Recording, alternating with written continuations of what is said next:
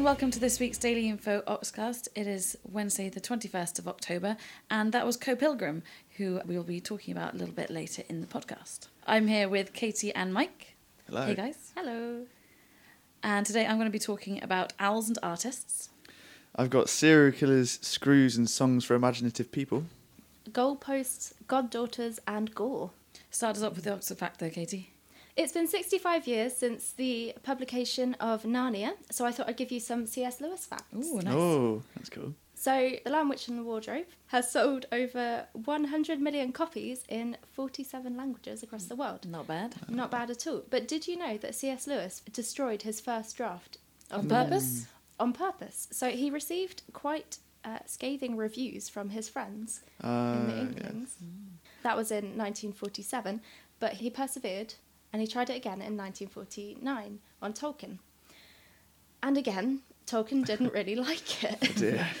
There's sort of debate about why Tolkien didn't like it. Some say that it was because Tolkien didn't like how Lewis was mixing up lots of mythologies, um, and others are saying that Tolkien felt threatened by the speed in which C.S. Lewis created his world, whereas Tolkien was so meticulous with his Middle Earth. Yeah, well, the Tolkien thing was interesting because Tolkien never really meant to publish. He never really meant to write it. He created the whole fantasy world with his wife, and it was kind of this crazy thing that he sort of imagined and half lived in. Wow. Yeah, so um, and then the books kind of came out of it. He was eventually pressured into publishing.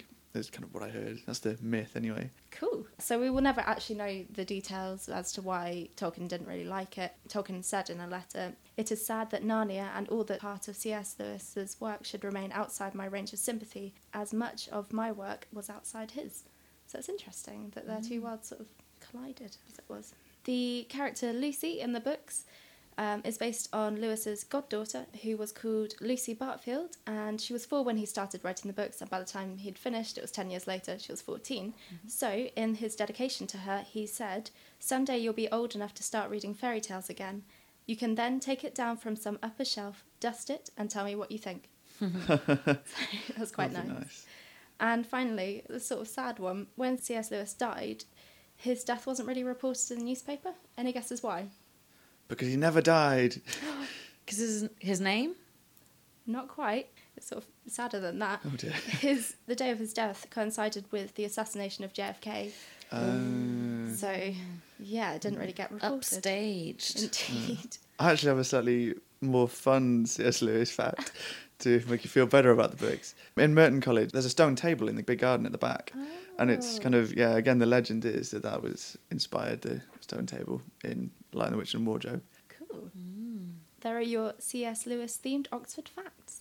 Go to the uh, Eagle and Child to celebrate for a pint. Now, just before we go on to the events for the week, a couple of announcements about uh, some new stuff we put up on the website. So we've got a fireworks page, a fireworks competition, and a Halloween page uh, that have all recently gone live. With the fireworks competition, all we want is a little haiku about a fireworks or a bonfire night that you've been to before. And you can win tickets to the Roundtable Fireworks in South Park. We've got six pairs of tickets and four family passes to give away to lots and lots of winners. So make sure you enter that. On the fireworks information page, we've got a list of as many of the bonfire nights and fireworks nights that we can find in Oxford that are happening. So you can find the nearest one to you. But if there are any that we've missed, do please send us an email and we'll put it straight up on the page. And before we get to fireworks, of course, we've got Halloween and we've got a Halloween page with some fun facts about the seasonal time as well as list of loads of events So many. For Halloween that are happening It's in and around good. Oxford. Yeah. So yeah, take a look. There's a link to the competition on our homepage. And there's lots to look forward to in next week's Halloween special Oxcast. I'm hoping lots of sound effects. oh yes. Right, so on to this week. Uh, we've got lots of great stuff on. Um, I've got an event called the Serial Killer Formula, which Ola and Katie are both very much looking forward to. Uh, this is run by Science Oxford, which don't know it. It came up a few weeks ago in the podcast, didn't it? And yeah, it's this charitable organisation in Oxford that promotes public understanding of science, and they have talks and events. And there's this kind of roadshow that's been going around over the last couple of weeks. If you're coming down the Cowley Road and saw a guy running around with a dog skull in his hand, I think that was part of it. I Uh, did not see that. No. Yes, so this is a talk. They've had it before, but um, they're rerunning it because it's so popular. It's given by Dr. Steve Le Comber of uh, Queen Mary College in London. And he's this biologist that specializes in epidemiology and spatial patterning and things. And he's been really interested in this serial killer formula. It's this American thing, it's called Rossmo's formula. And you kind of collect loads of data about like the movements of criminals, really. You say, oh, well, he's gone and got a coffee in this shop, and oh, he, he bought some pasta from Tesco's. That It's kind of basically hunted, but at the old fire station. if anyone watched the that Channel Four TV show recently, you're going to want to go to this Yes, I'm desperate to go. Steve Le Comber is talking about the formula and his applications of it. There's also a really exciting interactive part. When you book your tickets, you send in your shopping receipts from two weeks before.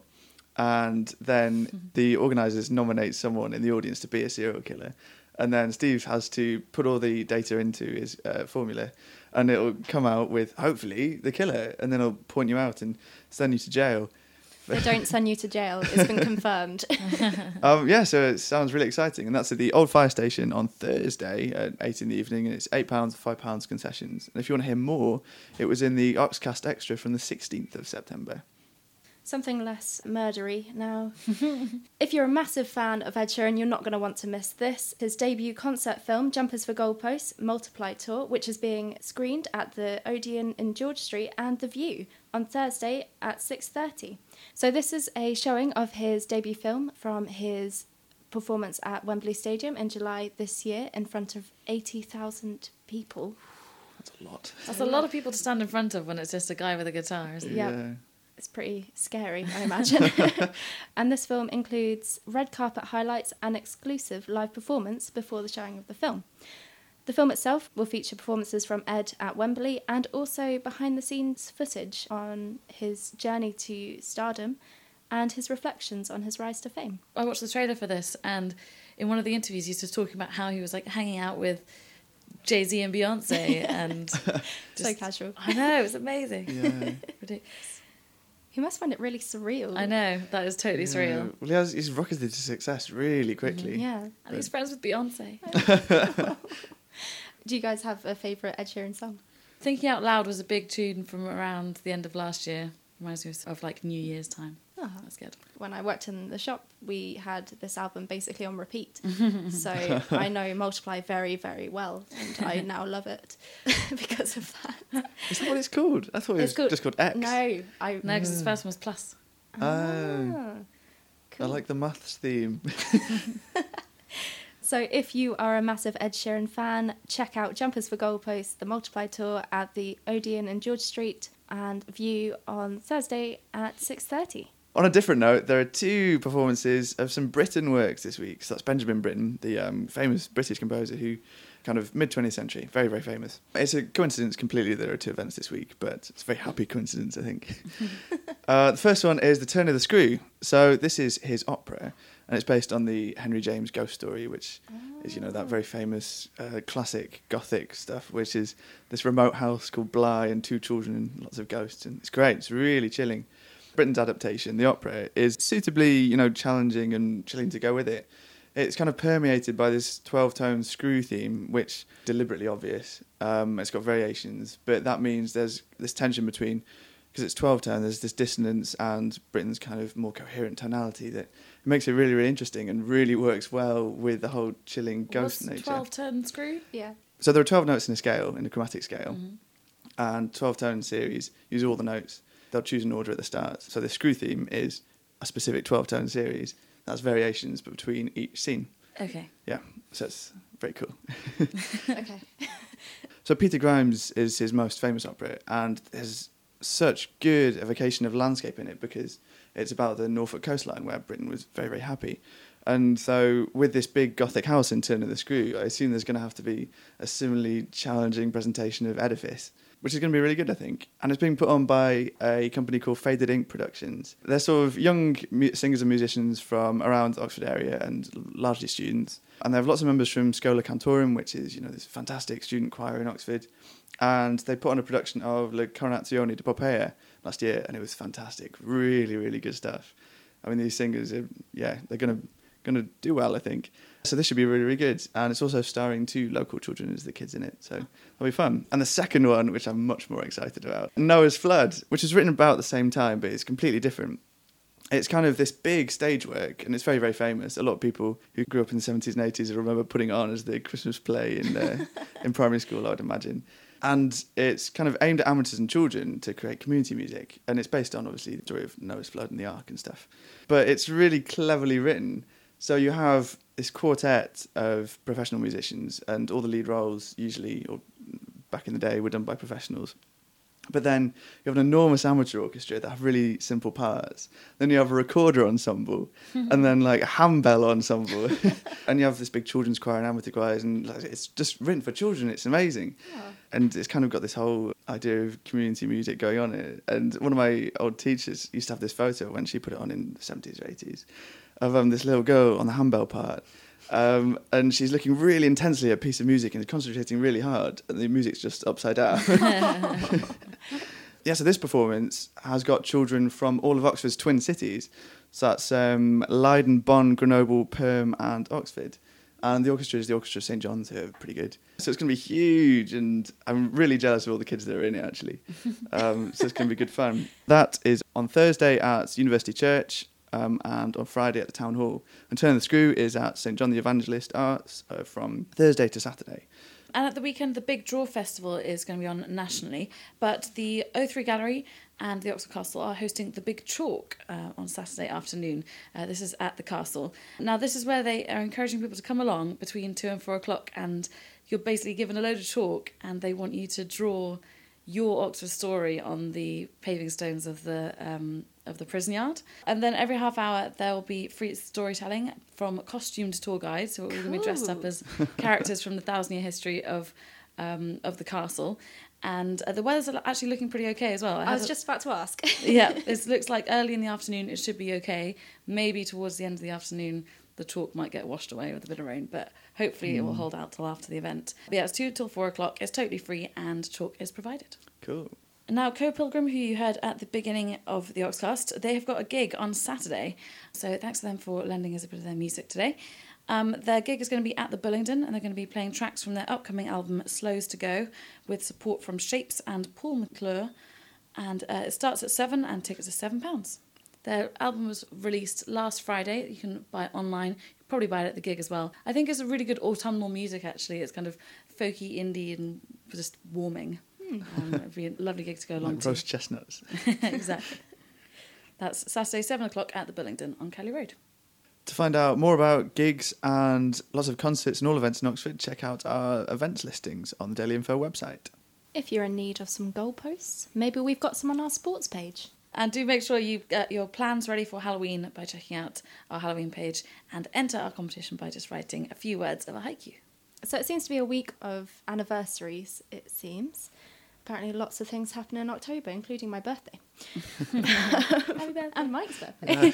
um, unfortunately, this one's a bit of a sad one. The Ashmolean Museum and the St John's College Chapel are teaming up to commemorate the Battle of Agincourt. It's the 600th anniversary of the battle, and this is happening on Sunday, starting at 10am until 5pm, and it costs £20. Now, do you know much about the Battle of Agincourt? Tell us. So, the Battle of Agincourt was a famous victory for the English against the French during the Hundred Years' War. How long do you think the Hundred Years' War actually lasted? Seven years. Any guesses? It is seven years, isn't it? Or is it, or is it 11? Five? No, it's 100, 115. 116. Uh. You're so close. this victory was particularly glorious because of the small numbers of English troops there. So the English are estimated to have between 6,000 to 9,000 soldiers. The majority of them were longbow archers, and only one sixth were knights, and they didn't really have any horses. Compared with the French forces, which were estimated to be between 12,000 and 36,000 soldiers. Wow. So it's not looking good. but the English have tactics on their side. So they choose to pitch the battle on this recently ploughed field surrounded by a dense forest. So they're at one end and they get their longbow men ready and they have spikes ready for the French. It's pretty horrible stuff happening. Hmm. And obviously, the French come forward and attack, and they're stuck in the mud. Literally, it's estimated that they were slowed down by 70%. So you can imagine these French soldiers in really heavy armour trying to make their way through the mud. power through to attack the English. I love statistics like that, by the way, because it's obvious that someone's just tried it out. Well, they had there was a TV show. I can't remember what TV show, but they actually tested it out, and that's how it's estimated. Wow. And so they were stuck down in the mud, and basically the English hacked them down, or shot them, or attacked their horses. Some of them suffocated because they were so closely packed together. Mm. It was pretty grim. Really bad. So only 112 of the English army died, compared with 7,000 to 10,000 of the French. So a very decisive victory by Henry V. An interesting little tidbit. Apparently, the night before battle, when the men would usually be making peace with God or drinking too much to try and calm their nerves. Those are the two options. two options. You could combine them. Um, he made them be silent, and if anyone talked, he had their ears chopped off. So yeah, he was quite serious about winning this. So the commemoration will have talks by leading historians, extracts from Shakespeare's play Henry V, performed by the Simple Eight Theatre Company, and medieval music at the chapel. Historians featured include myth-busting Stephen Cooper, Rowena Archer, who specialises in women during the Hundred Years' War, Malcolm Vale, and Emma Smith. So basically, you're split between two locations, the Ashmolean and St John's Chapel, and you sort of go back and forth throughout the day. So that's the Agincourt commemoration starting at the Ashmolean on Sunday at 10am. Tickets are £20. Do you have to go along for the whole lot? I can't I imagine, why imagine you wouldn't you want to. I Seven imagine you could sneak out. For some a bit more contemporary theatre, at the Pegasus on Sunday, there's going to be a festival of shorts. Um, these are short plays written by the Young Pegasus Writers Group, who are aged between 11 and 25, and they've been working with the artistic director, Jonathan Lloyd, to polish the scripts ready for an evening of presenting them as rehearsed readings. So there's going to be a wide variety of styles of performance, and it's a chance to see some innovative and up and coming writers, which I think is always really exciting to do. And it's really easy to go along and see plays that are already established, like go and see The Tempest at Playhouse this week or something. But it's always really nice to go and see something new and contemporary and fresh. Uh, so it only costs a fiver as well, three pounds concessions. It's Sunday from six thirty. It's going to be two hours, including an interval. Um, that's at the Pegasus Theatre. I love going to see shorts. I really enjoy them because you never know what, what you're going to see. It's I love very watching short films as well. I think Yeah. I, I like it when they put a short film in front of a full feature Yes. in the cinema. It's always great. Yeah. Well, I mean, it's quite a, it's a more intense experience because it's like if you look at a short story, a lot of people, writers complain that short stories are really difficult and really tiring because it's like writing the start of a novel. You have to set the mood really quickly and mm-hmm. establish the characters really quickly in very few words. So short plays and films are like that, really. Yeah, I love watching films that are like only two minutes long and somehow a whole story is managed to be told in that as well. Yeah. Incredible. Um, so you might remember back in 2010, Darwin Deez. Uh, he had a couple of big hits, uh, Constellations and Radar Detector. I've Um, got a Darwin Deez t-shirt from back then. Still Ola there. is a super fan. uh, but he's just released a new album and is currently touring the UK with it. And he is coming to visit uh, Oxford on Monday. I talked to Darwin Deez about his new album. What are you trying to do with it? What's what's your aim? The aim is to please, really. The aim on the last record from 2013, Songs for Imaginative People, was more to explore and to please myself in the with the process of writing music once again and reward myself for touring for a year and a half on 10 songs or something. So, yeah, that was I think was needed, but I don't think it was as much appreciated right away by people. I think it's I honestly think it's like my Pinkerton because I think the songs are great. It's just that they're not as immediate. They're not as like it's really different, you know, from my first record, which is more like the blue album. And so this one is the green album. This one, if you're continuing with the Weezer, uh, this one is the you know slightly just return to form and three minute pop songs like you wanted. if you want to hear more about Darwin's funky dance moves, then check out the Oxcast Extra. And who wouldn't? And you're going along on Monday, aren't you? I'm going along. I'll be right at the front. Keen. Now, next week is half term, so I've got a couple of family friendly, but also kind of open to everyone else if you're interested events. And they're all involving animals. So the first one on Tuesday is at Harcourt Arboretum, where they're having an Owls for October day, where you can learn about barn owls and get involved in owl related and autumnal crafts. Uh, that's 1 till 4, and that's free at the Arboretum. Then at Barefoot Books, also on Tuesday, 10.30 to 11.30 in the morning, is Jonathan's Jungle Roadshow, Um, this one might be for more for children, maybe not anyone can go along. Um, but it's a chance to meet some reptiles and invertebrates, and that costs £10. Very exciting. And then also, kind of related to this, the last Friday of every month at the Bear Inn in the centre of Oxford, Wheatley Birds of Prey come and visit with a selection of their birds. It's totally free. You go along from about five o'clock, I think they're there, and you can meet some of the birds and like hold a barn owl. Sometimes bring an eagle owl or a kestrel and a peregrine falcon and things like that. it's really cool. I've been a couple of times. Um, uh, yeah, so make sure you go to that. That one's going to be on 30th of October at the Bear. Is there any uh, invertebrate or reptile you wouldn't hold? Cockroaches are a bit. I Yeah. yeah, I hate Mm, yeah, cockroaches. no. Big maybe. Madagascan ones that they always have. Oh, I really hate them. we went to Crocodiles of the World reasonably recently in Burford. That was really fun. We got to like stroke a monitor lizard that was older than me. and I got inside one of the, Crocodiles. one of the crates they use for transporting the crocodiles. Oh, that was- wow. Oh, it was cool. fun. I'm not sure I was supposed to get in it. Did you feel comfortable? It was alright. they have loads of crocodiles. It's like loads of different. I didn't realise how many different types of crocodile they have. It's an odd story. It's like it was just some guy who he got a crocodile by accident. Like some zoo had to get rid of it, so he said, "Oh, I'll take it in," and he just went mad for crocodiles and decided to set up a sanctuary. Yeah, he set it up originally in like um, industrial park, and then he got too many crocodiles, and then he successfully bred a load of crocodiles. Wow. Three different species of crocodile, which like nowhere else in Europe has managed to do. Cool. And so he's had to move into bigger premises in Bedford. They're expanding all the time. I don't think we'll have any crocodiles on our pets page, but we have some very interesting animals. For more updates about Oxford and what we're doing, check out our social media pages. So that's Facebook, Twitter, and Instagram at Daily Info Oxford. Make sure you subscribe to the podcast on whatever service you use, so you make sure you get it to your device every week. And to play it out again, it's Co Pilgrim. You can catch them at their gig at the Bullingdon on Saturday. If I was crow